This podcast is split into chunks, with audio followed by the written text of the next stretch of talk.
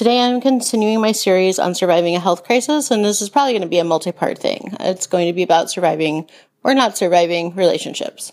So I got this message from this person on um, that I know, like just on Facebook. Like we're kind of kind of casual friends, but honestly, and after talking to my uh, therapist, doesn't matter if they were casual, close friends, or I never heard from them before.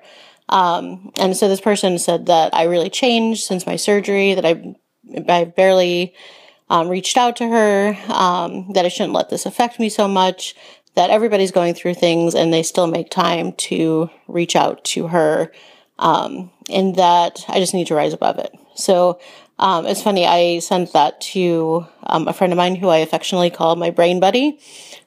she is super smart and young and um, was a psychology major and she just knows a lot of things. Um, but she she responded to that um, with a expletive, and then she said, "Wow, she sounds terrible." Um, but I don't actually I don't know if this person is actually terrible. I think that people respond to.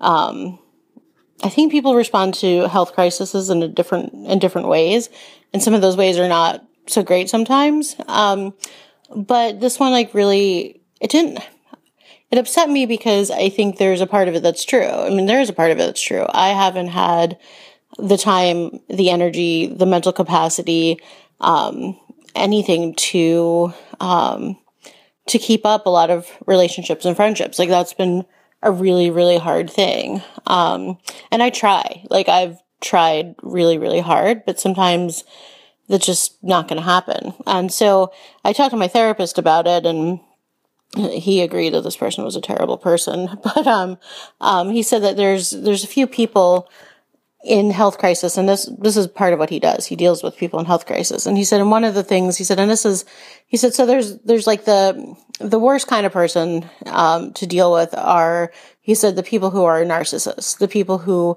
legitimately get jealous of your disease or your illness or your crisis, which I can't even imagine, um, like somebody being jealous of what I'm going through. Um, but he said like that's an actual thing that happens. And he said people will get angry that you're getting attention for it or that you're not giving them as much attention. And he said that's, that's like the people that you want to kind of eliminate or just drastically reduce their presence in your life. And so that's what I did with this person. Like, I was like, hey, it doesn't really sound like I'm a great friend to you. That's totally cool. I'm really sorry that I hurt your feelings.